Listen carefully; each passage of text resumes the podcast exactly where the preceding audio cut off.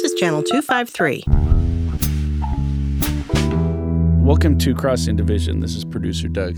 Just a quick note. Um, I chose not to interrupt this episode with our sponsor break. So if you would indulge us, please, to listen to this word from a new sponsor, we'll go into the program directly thereafter.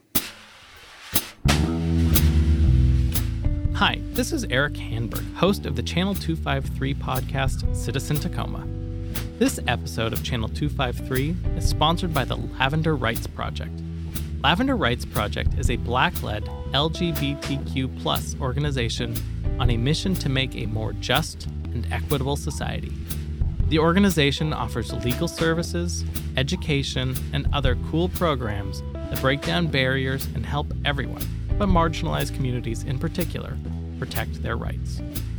This cool organization is hosting a Pride convention very soon. So join the Lavender Rights Project from June 11th to June 13th for their first Pride convention. The theme is Setting You Up for Success. There will be a variety of panels for LGBTQ plus folks and allies, including ballroom culture, founded families, budgeting for beginners, youth poets, name change clinics, and so much more. There is a small fee for each day of the conference and free tickets for those unable to pay. But either way, you need to reserve your spot now. Go to lavenderrightsproject.org to sign up for this awesome Tacoma event. My thanks to the Lavender Rights Project for sponsoring this episode and for their service to the Tacoma community.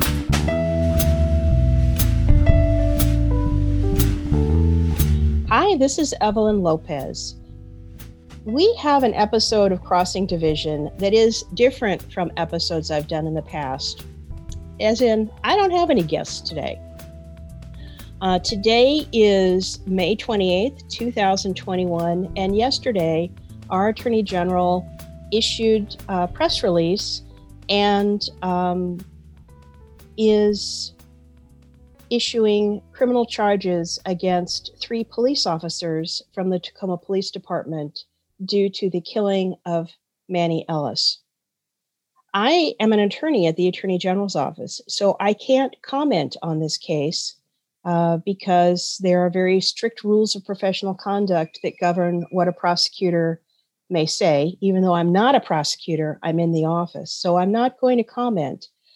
But the declaration of probable cause in this case is so important and so detailed that I decided that I want to read it to you. I want to read it to you and pose some questions for you to think about as this case moves forward part of the reason for doing this is just it's just a very blood curdling story. And I guess this is maybe a trigger warning for people too. Um, we're going to talk about some really violent actions and the violence um, that doesn't stop when you think maybe it should. So be aware. But it's important for us to know about this. This happened in our city, Tacoma, um, through the actions of our public servants and we need to know the details and we need to think about them and think about what this means, what it says about Tacoma today, and how we want to change Tacoma for tomorrow. So I'll start here. Uh, this is a declaration for determination of probable cause, and it is uh, issued by Patty A. Eakes and Kent Liu, and they declare under penalty of perjury the following. I should explain Patty Eakes and Kent Liu are going to be prosecuting this case.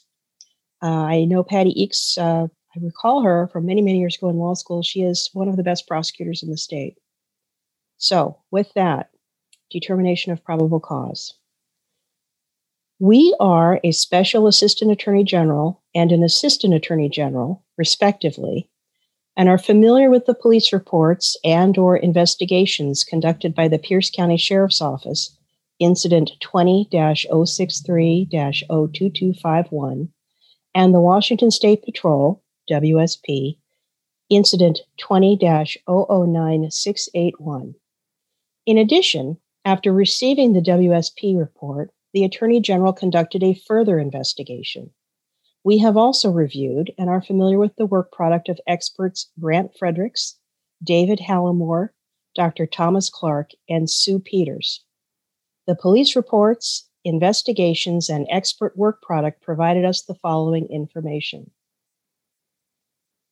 In Pierce County, Washington, on or about March 3, 2020, Christopher Burbank and Matthew Collins committed the crimes of felony murder in the second degree based on the predicate felonies of assault in the second degree and or assault in the third degree and or unlawful imprisonment and manslaughter in the first degree. And on or about the same day and in the same location, Timothy Rankine committed the crime of manslaughter in the first degree. This belief is predicated on the above referenced police reports and expert reports and the subsequent investigation by the Attorney General's Office, AGO, regarding the following facts and circumstances upon which this certification for the determination of probable cause is made. 1. Background Manuel Ellis, known as Manny to his friends and family, began the evening of Tuesday, March 3, 2020, at his church. He just fell in love with with going to church, said CA, a man who has been mentoring Ellis and giving him a place to live. Ellis stayed at the church until approximately 9:30 p.m., playing drums with the worship band. He's a great drummer, you know, CA remembered. Ellis and CA then returned home together. While home, sometime between 10:08 p.m. and 10:30 p.m., Ellis called his mom. He talked with her by video for approximately half an hour. His sister remembers overhearing her mom's laughter as she talked with Ellis and hearing the sound of his distinct laugh over the phone. After talking with his mom, Ellis ate some burgers with CA. A little later, Ellis went out to get a late night snack from the 7 Eleven on South Steel, Steel Street, as he often did. He greeted the clerk as he walked in. He's a nice kid, the clerk remembered. Really respectful kid. He always says hi. Ellis is believed to have bought a box of donuts and some water at 11 11 p.m. and wished the clerk a good night on his way out. He then began to walk home. But Ellis never made it home. On his walk back from the 7 Eleven at around 11:21 p.m. at the intersection of 96th Street South and Ainsworth Avenue South, Ellis came upon a police car. Sitting in that police car were Christopher Burbank and Matthew Collins. 2. Officers Burbank and Collins. Collins and Burbank are police officers with the Tacoma Police Department. Collins weighs an estimated 215 pounds, standing nearly six feet tall, and Burbank weighs an estimated 160 pounds and is also six feet tall. By March 2020, Collins had been a police officer for more than four years, served on the Tacoma Police Department SWAT team, and previously served eight years in the Army. He was also trained in grappling martial arts and taught classes on defensive tactics. Burbank had been a police officer for more than four years and previously served eight years in the Army. According to Washington State Criminal Justice Training Commission records, Burbank and Collins were both trained in crisis intervention.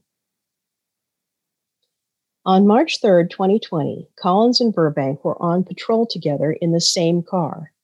According to dispatch logs, just before 11:16 p.m., Collins and Burbank conducted a traffic stop at 96th Street East and A Street South in Tacoma, which they cleared a few seconds before 11:20 p.m.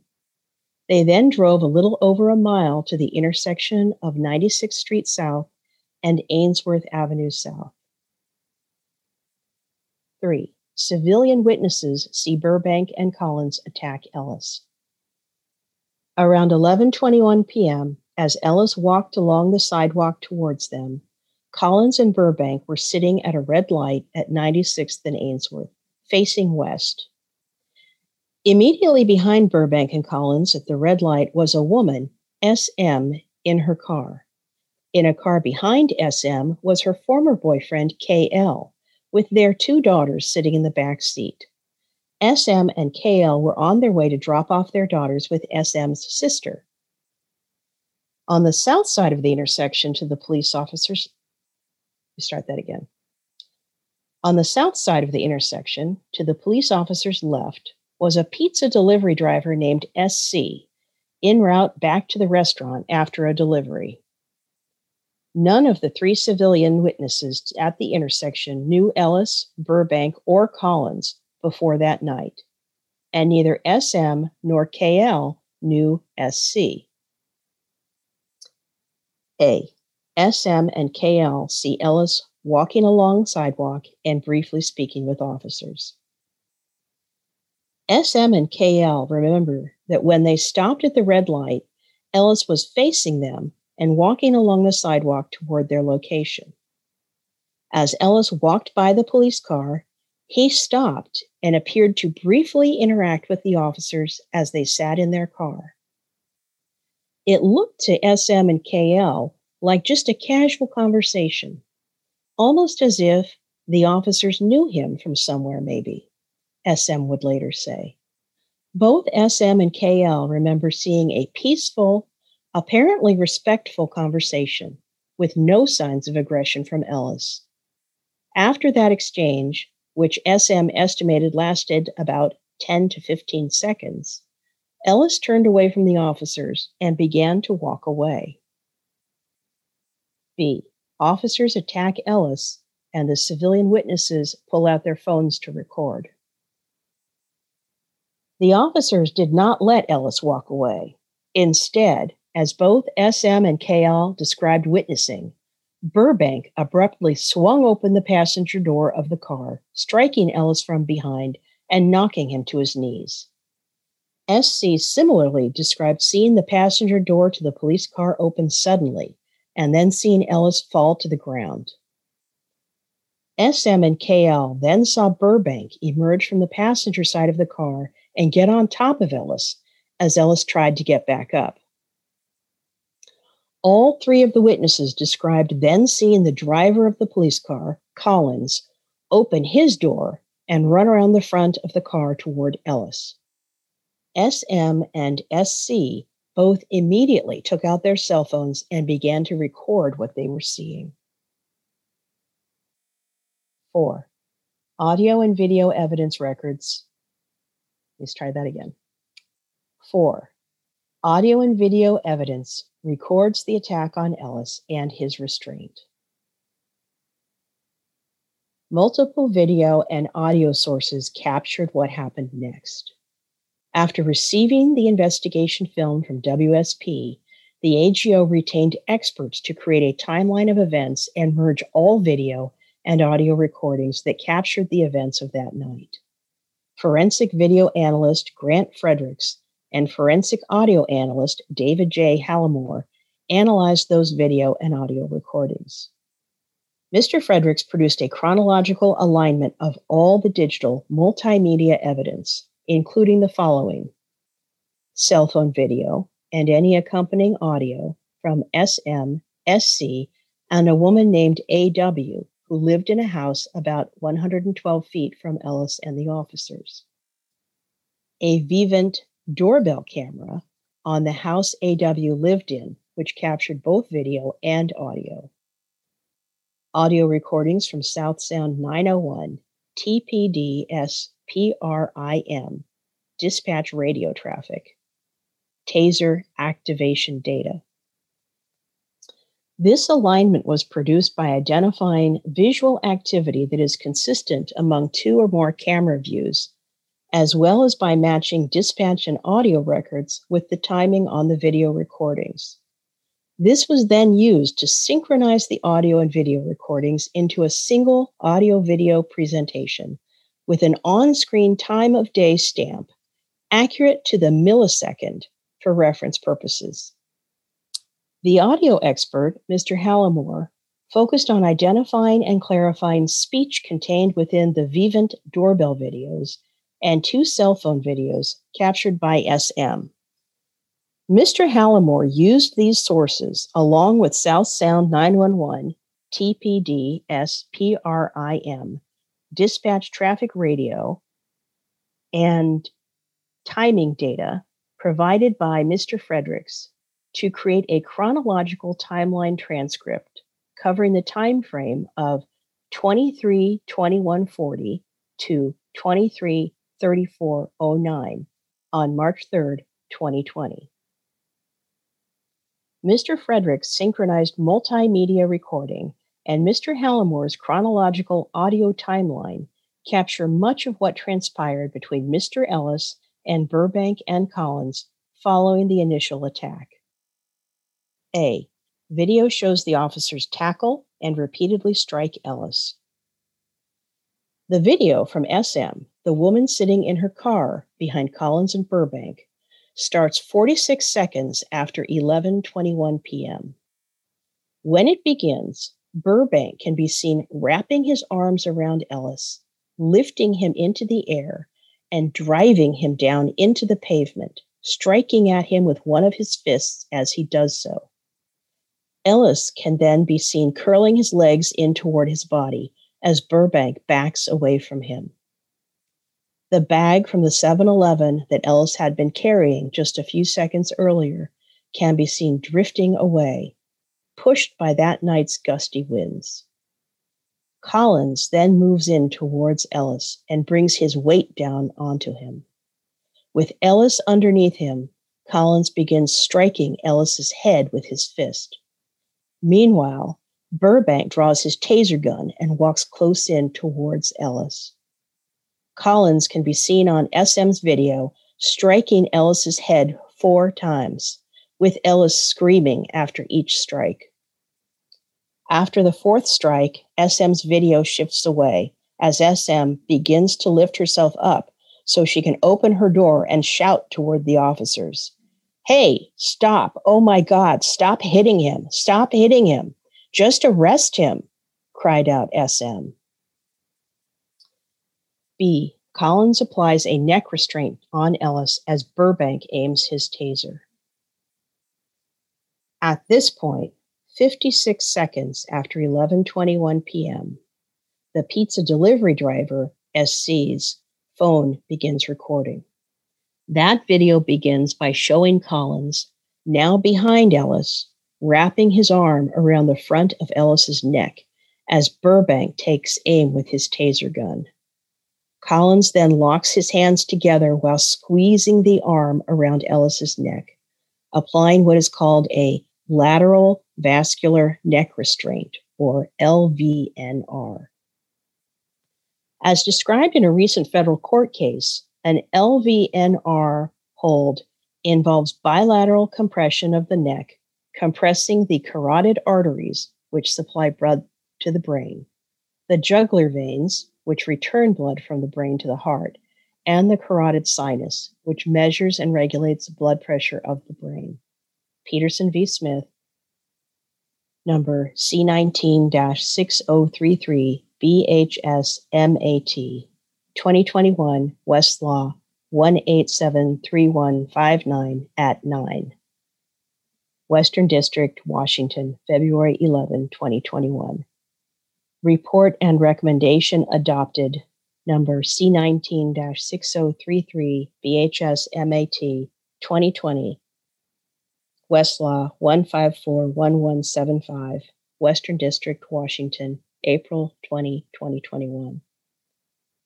An LVNR hold can render a person unconscious within four to seven seconds if maximum compression is applied. ID. Courts have determined that an LVNR hold can constitute deadly force. See, e.g., Hunter v. Durrell, number C16 1445 MJP, 2018 Westlaw 6249789 at 11. Western District, Washington, November 29, 2018. Affirmed subnom Hunter v. City of Federal Way, 806, Federal Appeals 518, 9th Circuit 2020. Peterson, number C19 6033, BHS MAT 2021 Westlaw 1873159 at 9. In fact, many police departments banned the practice altogether. See ID at 6 and number 2, note 2. Ellis was not fighting back. All three civilian witnesses at the intersection, the two parents, KL and SM, and the pizza delivery driver, SC, state that they never saw Ellis strike at the officers. A neighbor, AW, who witnessed some of the attack from her house across the street, likewise never saw Ellis strike at the others. As SC put it, it doesn't seem like he was fighting at all to me. He wasn't even defending himself, remembered KL. The civilian witnesses' accounts are corroborated by the video evidence. The video depicts Ellis struggling at times against the officer's restraints, but does not show Ellis attempting to strike the officers at any point. C. Burbank fires taser as Collins continues to apply LVNR. SC's video next shows Ellis held in an LVNR by Collins looking towards Burbank and the taser gun Burbank has aimed at his chest. Ellis lifts his arms straight up into the air with his palms open and facing Burbank in a surrender type position. At that moment, Collins pulls back on Ellis's neck, causing Ellis to fall backwards onto Collins, who then twists the LVNR hold around Ellis's neck, rolling Ellis onto the pavement. Ellis, now on his side, briefly moves his hands up toward the arm Collins has wrapped around the front of his neck. As Ellis looks again towards Burbank, who is still standing just a few feet in front of Ellis with his taser gun pointed toward Ellis's chest, Ellis quickly puts his hands up. His palms are open towards Burbank. Burbank then fires the taser probes into Ellis's chest and delivers a five second round of electricity to his body. At the same time, Collins continues to apply the LVNR hold around Ellis's neck. Hey, y'all in the wrong right now. KL can be heard yelling on SM's cell phone video during the attack. KL had jumped out of his car by this point, leaving his kids sitting in the back seat because he was so distressed by what he was witnessing. SM can be heard reprimanding KL for getting out of his car and shouting at the officers while their kids are in the back. SM later explained that she was scared and did not want KL to get involved given what she was witnessing. Specifically, she feared that KL, a black male, would himself be assaulted by the officers. KL can be heard on audio responding to SM saying, I don't care. I just saw him punch him in the face. As the five second taser cycle ends, SC's video shows Ellis motionless, with Collins' arms still applying an LVNR hold around Ellis's neck. Collins then removes his arm from Ellis's neck, and Ellis's head falls limply towards the pavement. Collins can then be seen pushing down with his arm onto the back of Ellis's head or neck, pressing Ellis's face into the pavement. D. Burbank and Collins make their first radio communication about Ellis. Burbank can be heard on the radio at this time, 14 seconds after 11:22 p.m., calling in with his and Collins' location, 96th and Ainsworth. The radio dispatcher then reports out that Burbank and Collins are experiencing unknown trouble at 96th and Ainsworth. This was the first verbal radio communication from Burbank or Collins. Neither Burbank nor Collins had communicated over their radios when they first began interacting with Ellis.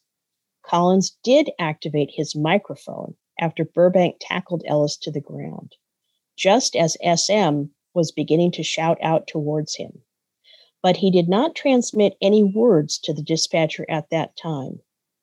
This type of transmission is known as a mic click and can be either intentional or unintentional. Dispatch protocol is to respond to mic clicks and inquire if they need assistance.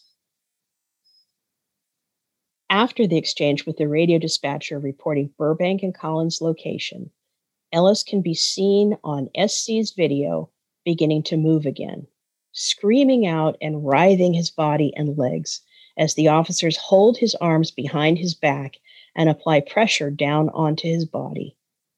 At this point, the trays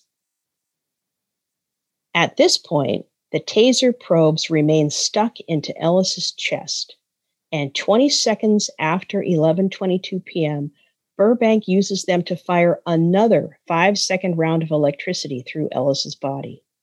Ellis screams out once again, his body and legs writhing as Collins and Burbank continue to press him down with the weight of their bodies. E. Civilian witnesses leave the scene. About 30 seconds after 11:22 p.m., the parents, SM and KL, begin to drive around the police car and around Burbank and Collins as the officers continue applying pressure to Ellis's body. As, as SM drives by, continuing to record, either Burbank or Collins can be heard telling Ellis to put his hands behind his back, with the other saying, You're going to get it again. The pizza delivery driver, SC, then drives on as well. As SC drives away, Burbank can be seen in the fr- final moments of SC's video firing another five second round of electricity through the taser probes sticking into Ellis's chest. SM then dropped off the children at her sister's home. She tried to return to the scene. Because I was scared for Manny, she later explained. I was just like wanted to go figure out what what had happened to him like or why that happened. But by the time SM returned, there were more officers on the scene and they were directing traffic away from the area. SC would likewise return to the intersection that night. Like SM, he found the intersection blocked off by the time he returned. F. Ellis tells the officers he cannot breathe. Backup arrives. Within a minute after SC, SM, and KL drive away, Ellis began telling the officers that he could not breathe. At 25 seconds after 11:23 p.m., the Vivint doorbell security camera on a house across the street captures the sound of Ellis saying clearly, "Can't breathe, sir. Can't breathe." That house is approximately 112 feet away from the officers and Ellis. Less than 15 seconds later, Ellis can again be heard pleading with the officers and referring to them as sir, saying either, breathe, sir, or please, sir. Shut the fuck up, man, one of the officers says back to him. Less than a minute later, about 19 seconds after 11:24 p.m., backup begins to arrive. Driving that car that arrives first on the scene is Officer Timothy Rankine. 5. Officer Rankine.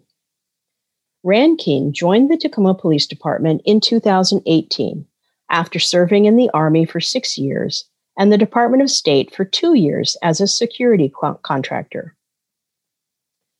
While in the Army, Rankine took a combat life saving course.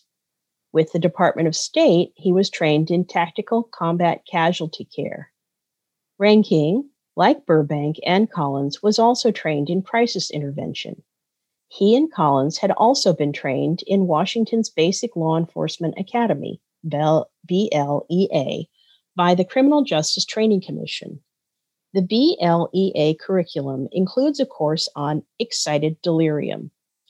The course materials make clear that excited delirium is a medical emergency and that when a subject is experiencing excited delirium, officers should one, take care to ensure that the subject can breathe, two, avoid inhibiting breathing in any way, and three, not put pressure on the subject's thorax or leave the subject face down.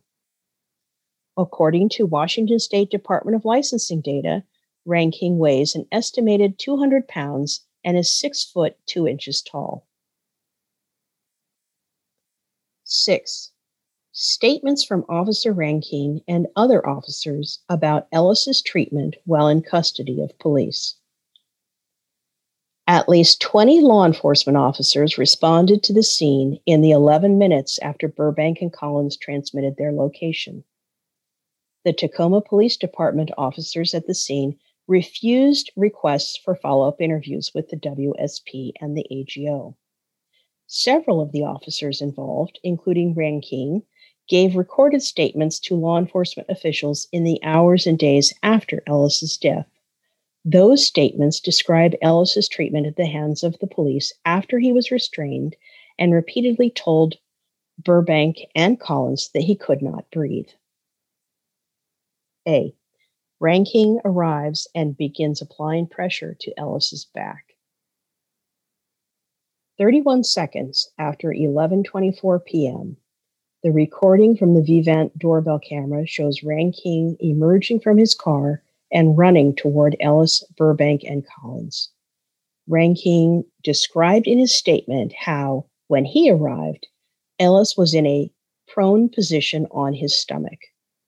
According to Rankine's partner, at that time, Burbank was on Ellis's back and Collins had Ellis's legs. Rankine ran over and started applying pressure to Ellis's back. He saw that Ellis was already in handcuffs. Rankine then put all his weight to the middle of Ellis's body, securing his right knee over the top of his spine, just below the base of his neck, with his left knee in the middle of his spine on his lower back. Rankine then kicked out his own ankles so that he was almost in like a seated position atop Ellis's back. B. Ellis again says he cannot breathe. After applying pressure to Ellis's back, Rankine recalled hearing Ellis making really strange animal grunting noises, and then hearing him say in a very calm, normal voice, that he could not breathe. Rankine responded to that If you're talking to me, you can breathe just fine. Rankine said that Ellis then got quiet. Rankine moved his right knee up towards Ellis's right shoulder, which caused Ellis to violently thrash his body. So Rankine moved his knee back to the middle of Ellis's spine. Meanwhile, Ellis can be heard on audio continuing to tell the officers he cannot breathe. Within the first minute of Rankine's arrival on the scene, Ellis can be heard on the Vivint doorbell camera repeating three more times that he cannot breathe. Around 49 seconds after 11:24 p.m., Ellis can be heard saying, "I can't breathe." Seconds later, 58 seconds after 11:24 p.m., he again says he can't breathe, adding, Sir, as he pleads to the officers. Can't breathe. Can't breathe, sir. C. Ellis is hogtied and agonal breathing is heard. As backup was arriving at 11:24 p.m., Collins requested over the radio that someone bring some hobbles a hobble is a nylon strip used to restrain legs. A little after 11:24 p.m., as Rankine applied pressure to Ellis's back, the hobble was wrapped around Ellis's legs and then tied to the handcuffs behind Ellis's back. These actions left Ellis in a position commonly called a hog tie, with his arms and legs tied together behind his back. Ellis remained face down or prone on the ground. Around this time, 21 seconds after 11:25 p.m., another officer on the scene, Sergeant Michael Lim, took his radio to tell responding officers that they could slow their approach to the scene. As Sergeant Lim did so, Ellis can be heard in the background, speaking his last known words the same desperate plea he had been repeating throughout the attack. Can't breathe. Can't breathe. Once that hobble was on, he went quiet. He did not move, recalled Lieutenant Anthony Messineo, a 19 year veteran with the Pierce County Sheriff's Department, who responded to the scene and was interviewed later that night. Ellis be- then began to snore, that agonal breathing, Lieutenant Messineo said later. They sounded to him like a person's last breaths, explaining that when someone is dying and they have the agonal breathing, their last breaths, that's what I heard. Rankine instructed the other officers of the scene to roll the hog-tied Ellis onto his side. Rankine swept Ellis for weapons and found none. Rankine and another officer then removed the taser probes from Ellis's chest. Rankine noticed at this time that Ellis's body temperature was hot, that he was sweating profusely, and that he was bleeding from his face. Lieutenant Messineo said he recognized Ellis's condition as excited delirium based on his temperature and agonal breathing, and he alerted the officers at the scene that he thought Ellis was experiencing excited delirium. Another officer on the scene, Detective Sergeant Gary Sanders of the Pierce County Sheriff's Department, recalled hearing Lieutenant Messineo alerting the officers that Ellis might be experiencing excited delirium. Once everything was done, I think one officer had his knees still on his like shoulder, kind of having him pinned, and Lieutenant Messineo said something about it being excited delirium. D. Tacoma Fire Department dispatched to evaluate Ellis. 40 seconds after 11:25 p.m., the dispatcher can be heard asking if anyone at the scene needs medical aid. Sergeant Lim responds, "Yeah, go ahead and start fire. Check him out." Neither Burbank nor Collins nor Rankine had requested medical aid before that point despite having heard Ellis say multiple times that he could not breathe. They did not inform the dispatcher that Ellis had said he could not breathe. They did not tell the dispatcher that Ellis was now experiencing agonal breathing. They did not tell the Tacoma Fire Department that Ellis might be experiencing excited delirium, even though Tacoma Police Department policy specifically instructs officers after a taser application to make sure to inform TFD if the subject is showing any signs of excited delirium. As a result, all the Tacoma Fire Department understood about the situation is that they should check Ellis out. The Tacoma Fire Department recorded the incident as TPD requesting eval after arrest. A little more than 90 seconds later, at 11:27 p.m., Sergeant Lim told the dispatcher to advise fire they're going to need an ambulance too. He added that Ellis has to be strapped down, but provided no other details. Not until 47 seconds after 11:32 p.m., more than 7 minutes after the initial request for medical aid, would anyone alert the dispatcher that the fire department should run priority in bringing medical aid to Ellis? And even then, none of the officers told the fire department about Ellis's breathing difficulties. Sergeant Lim refused requests to be interviewed by WSP or AGO investigators, and therefore it is unknown why Sergeant Lim requested an ambulance for Ellis. E. Rankine rolls Ellis back onto his stomach. Sometime between 11:25 p.m. and 11:27 p.m., Rankine rolled Ellis back onto his stomach from his side. Other officers who arrived shortly after 11:25 p.m. described seeing Ellis on his stomach. According to Rankine, Ellis had violently started thrashing all over again while he was on his side. So Rankine, instructed the officers to roll roll him back on his stomach as we applied reapplied pressure on him just to hold him down. Rankine said he had his right knee around Ellis's right shoulder blade and his left knee in the middle of Ellis's back. Ellis remained under Rankine, hog-tied and face down for the next six to nine minutes until the fire department arrived at Ellis's side at 11:34 p.m. Rankine's statement that Ellis was violently thrashing around is contradicted by observations from two other officers on the scene who were interviewed later that night. Both said that Ellis went quiet and stopped moving after the hobbles were applied.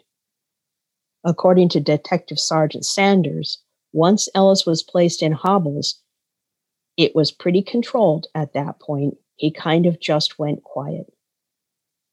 And according to Lieutenant Messineo, once the hobble was applied, Ellis went quiet and stopped moving. Lieutenant Messineo reiterated that again later in his interview, saying, Once that hobble went on, he went quiet. He did not move. F. A spit hood is placed over Ellis's head. At approximately 11:27 p.m., an officer who had just arrived on the scene, according to computer-aided dispatch data, put a spit hood over Ellis's head. At that time, Ellis was hogtied on his stomach, with Rankine continued to apply pressure to his back. A spit hood is a fabric hood that goes over and covers a person's head and is meant to prevent the person from transmitting fluids by spitting, sneezing, or coughing. When applied properly, mesh covers the head down to around the bridge of a person's nose, and a thicker fabric then covers the person's lower nose, nostrils, and mouth down to the person's neck. The brand of spit hood that was used on Ellis includes instructions that specifically say do not use on anyone that is having difficulty breathing. The instructions further warn that improper use may result in serious injury or death due to asphyxiation, suffocation, or drowning in one's own fluids. Even though Rankine, Collins, and Burbank heard Ellis repeatedly plead that he could not breathe. They did not intervene when the officer put the spit hood on Ellis or remove the spit hood. The spit hood would remain over Ellis's head until the fire department removed it sometime after 11:34 p.m. G. The fire department arrives to find Ellis unresponsive. Ellis declared dead at scene. Rankine admits that he continued to pin Ellis to the ground with his body weight until he saw the fire department arrive. As the fire department pulled up around 11:34 p.m., Rankine said that he decided to roll Ellis back onto his side because from medical training experience, that's the best position to put someone in. It's like the recovery position is what they called it. Rankine said he then took Ellis's pulse and found it was lower than he expected. The lead paramedic on the first fire department vehicle to arrive at the scene later said he found Ellis hogtied with a spit hood over his head, not moving. The paramedic recorded Ellis's condition as unconscious and unresponsive. He immediately recognized that Ellis had a deteriorating respiratory drive with a weak and slow pulse. Ellis did not appear to be breathing in a way that would sustain life, the paramedic recalled, saying that Ellis's breaths were just agonal respirations. Ellis's pupils were fixed and dilated, indicating possible brain death. Simply put, Ellis's condition was not sustainable with life, and without immediate medical intervention, Ellis would surely die. Rankine acknowledged in his statement that the paramedic told him when he arrived that Ellis needed an IV or he's going to code. The paramedic asked Rankine to remove the restraints from Ellis's body so he could administer that IV. Rankine resisted. Rankine then told the paramedic that he did not want to get him out of cuffs in case he starts fighting again, as Rankine would later explain in his statement. After the paramedics insisted that they needed the restraints off to apply an IV, Rankine relented and helped take off the hobbles and handcuffs. The paramedics started an IV and also began respirating Ellis through a bag. Within seconds, they began CPR. These efforts proved unsuccessful. Ellis was declared dead at the scene, lying in the street at 96th and Ainsworth, a box of donuts and a bottle of water on the pavement nearby, just a few feet from where he first encountered Burbank and Collins on his walk home.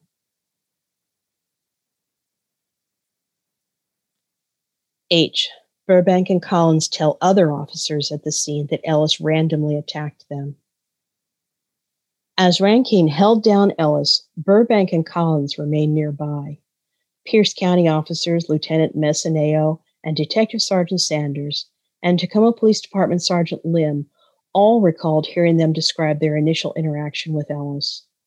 Messineo recalled hearing Burbank and Collins say they had first seen Ellis going after a car in the intersection and then coming up to their car and attacking their car punching their punching their window. They get out, he attacks them, Messineo recounted. They're just minding their own business, driving down the road at a red light, and Ellis attacks them. Detective Sergeant Sanders recalled hearing something similar from Burbank and Collins that night as Ellis lay hogtied nearby. They mentioned that he, they just pulled up to the light and they said this guy this guy that was they were struggling with was over at this car. There was a car parked there, and the car took off real fast, and then he just ran right at their vehicle and basically slammed into it. And one officer said he was able to push him with the door to get him up, and then the fight was on. And it was just the he said there wasn't no interaction, no nothing. Sergeant Lim recorded in his written statement a similar account that he recalled hearing from Burbank and Collins that night.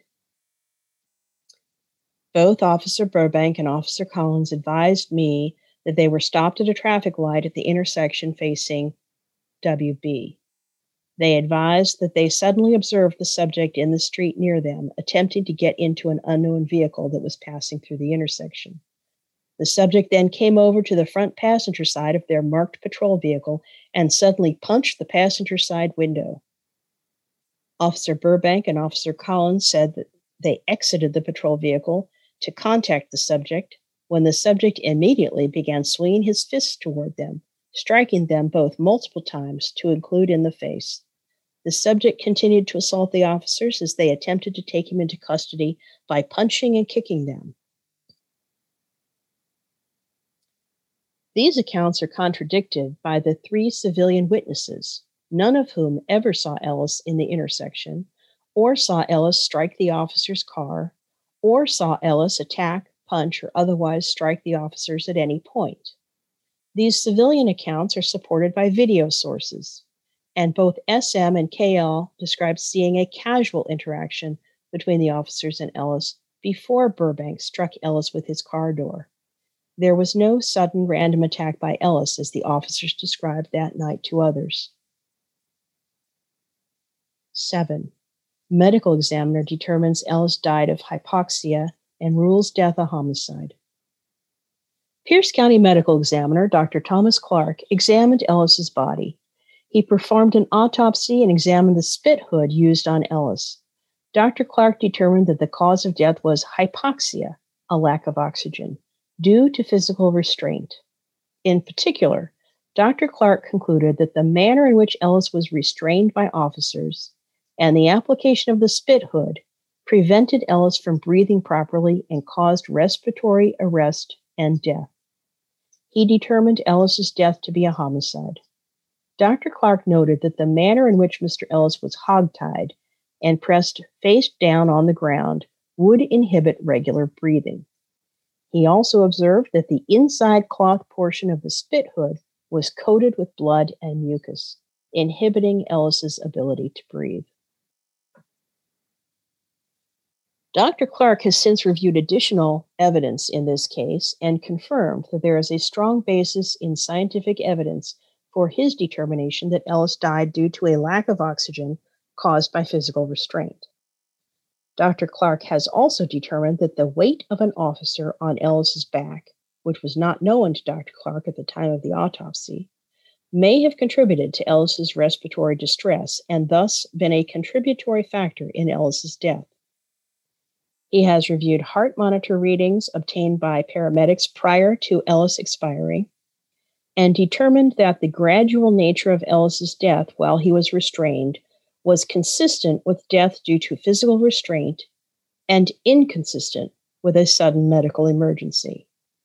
Dr. Clark has also opined that although blood collected from Ellis at autopsy showed the presence of methamphetamine, Ellis's death was not likely caused by methamphetamine intoxication.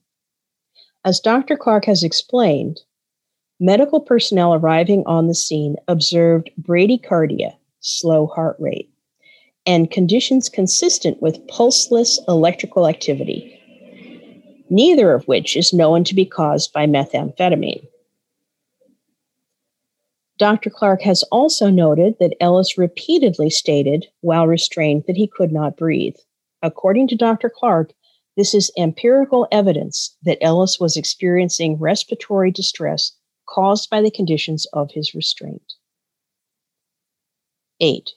The actions of officers Collins, Burbank, and Rankine were inconsistent with Tacoma Police Department policies and Washington state law. Collins, Rankine, and Burbank were all subject to the Tacoma Police Department's use of force policy. That policy requires the officers to proportionally align their use of force with subject actions, escalating and de escalating as the subject's actions change. Deadly force is reserved for situations in which the officers are confronted with an imminent danger of death or serious bodily injury to themselves or others.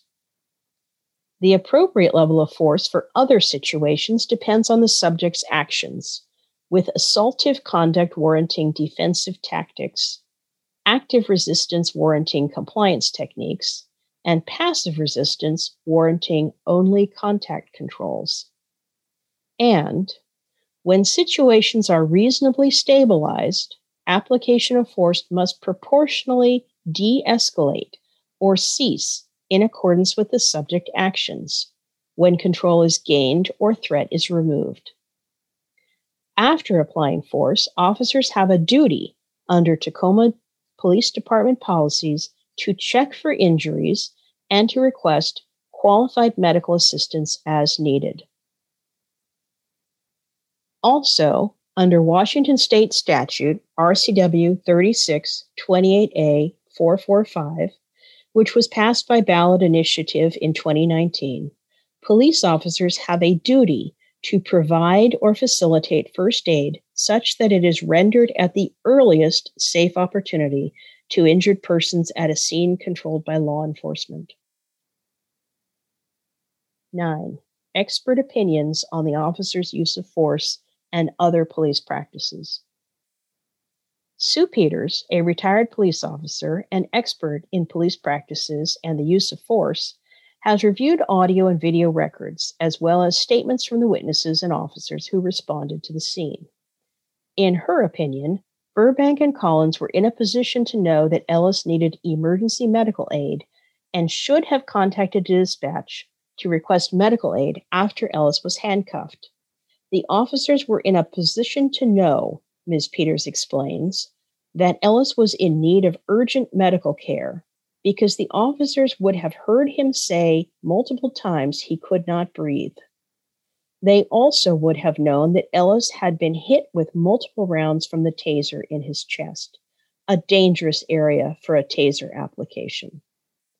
And they were in a position to recognize, based on their training, that Ellis was experiencing either excited delirium or some other medical crisis that requires immediate medical intervention.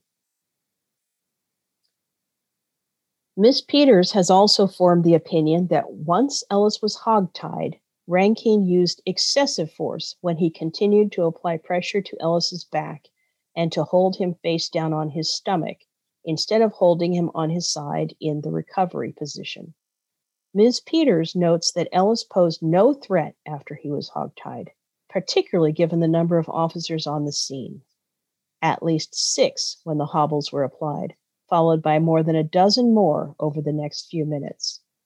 Rankine's continued application of force after that point was not only excessive, but violated the Tacoma Police Department's de escalation policy, which specifically instructs that when situations are reasonably stabilized, application of force must proportionally de escalate or cease in accordance with the subject actions when control is gained or threat is removed. 10. Conclusion. The above information provides probable cause to support the charges being brought against Burbank, Collins, and Rankine.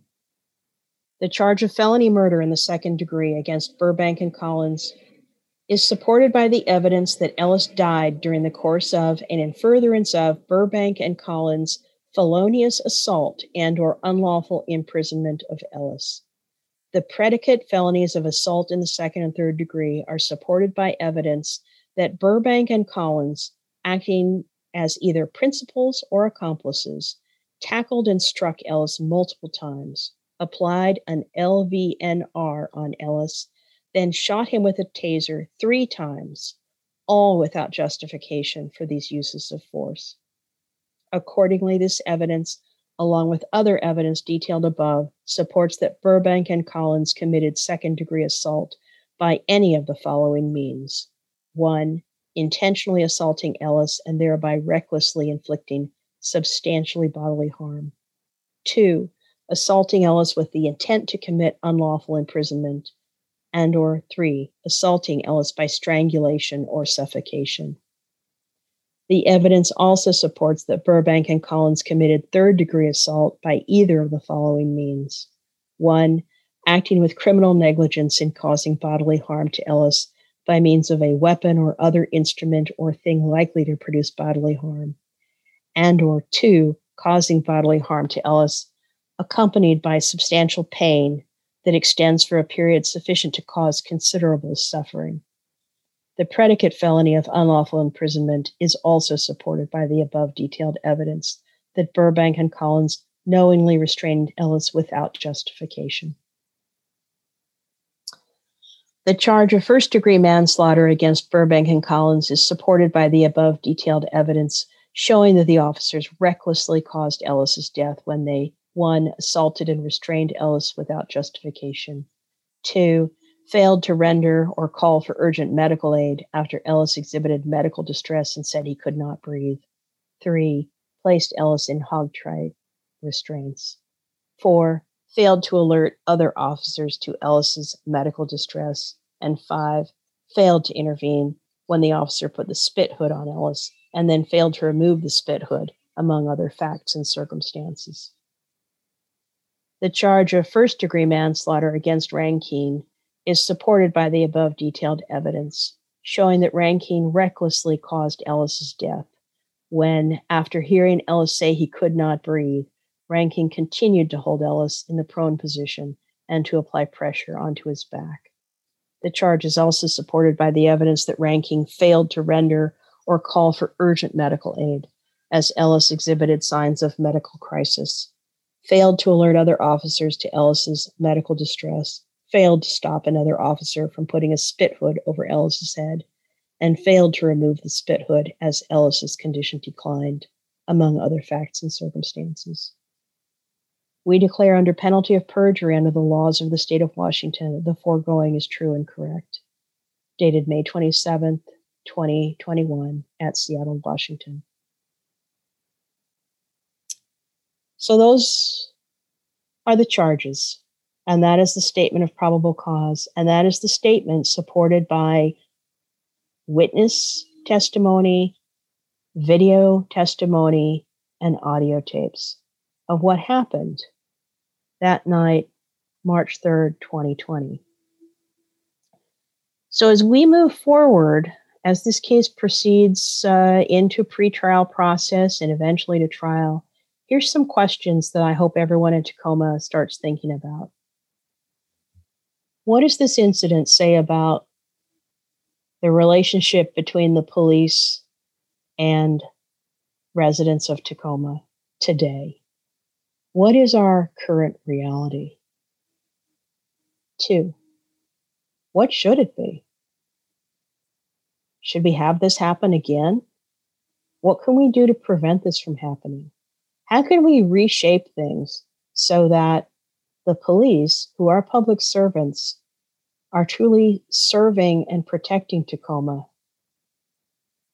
And finally, what are you going to do about it? I don't know if an opportunity will present itself in your life to intervene and videotape or help someone who needs it. Maybe you help just by getting involved. Maybe you get involved, maybe by voting. I don't have the answers today. This is a hell of a thing to read, I got to tell you. It took me a lot longer than I expected it to. But I hope you'll listen, think about these things, and if you have any ideas, let me know. You can find me on Twitter at true underscore Tacoma, or you can send me an email, truetacoma at gmail.com. That's it for Crossing Division today. Thank you for listening.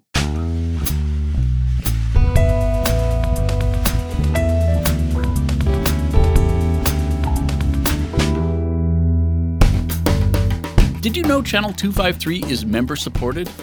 I'm producer Doug Mackey, and I hope you will show your support by going to channel253.com slash membership and join. Thank you. Crossing Division is part of the Channel 253 podcast network. Check out our other shows.